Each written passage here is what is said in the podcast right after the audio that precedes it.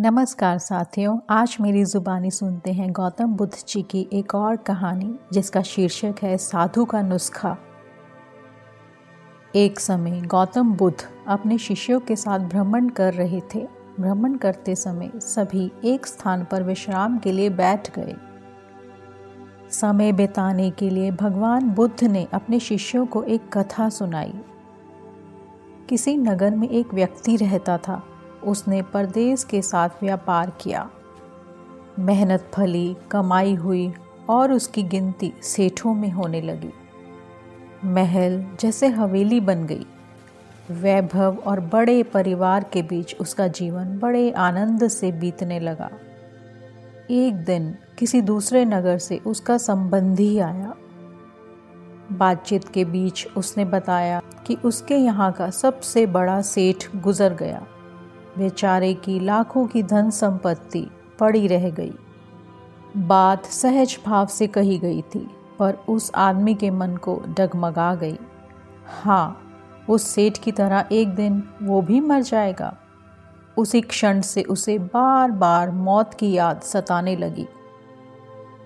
हाय, मौत आएगी, उसे ले जाएगी और सब कुछ यहीं छूट जाएगा। मारे चिंता के उसकी देह सूखने लगी। देखने वाले देखते कि उसे किसी चीज़ की कमी नहीं है। उस पर उसके भीतर का दुख ऐसा था कि किसी से कहा भी नहीं जा सकता था।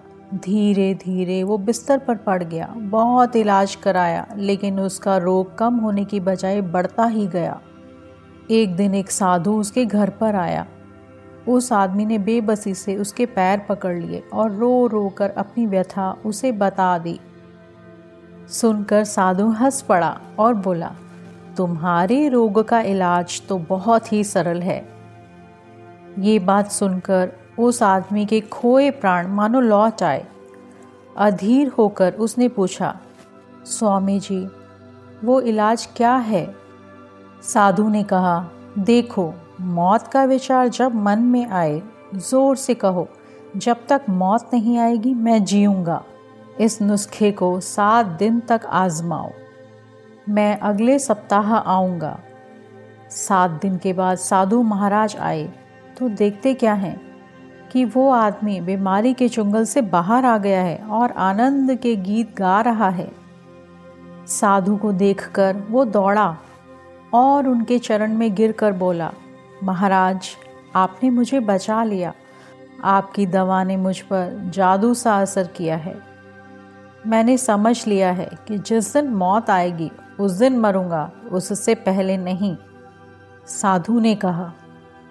वत्स, मौत का डर सबसे बड़ा डर है। वो जितनों को मारता है, मौत उतनों को नहीं मारती। कहानी सुनने के लिए आपका दिल से धन्यवाद। आपका दिन शुभ हो।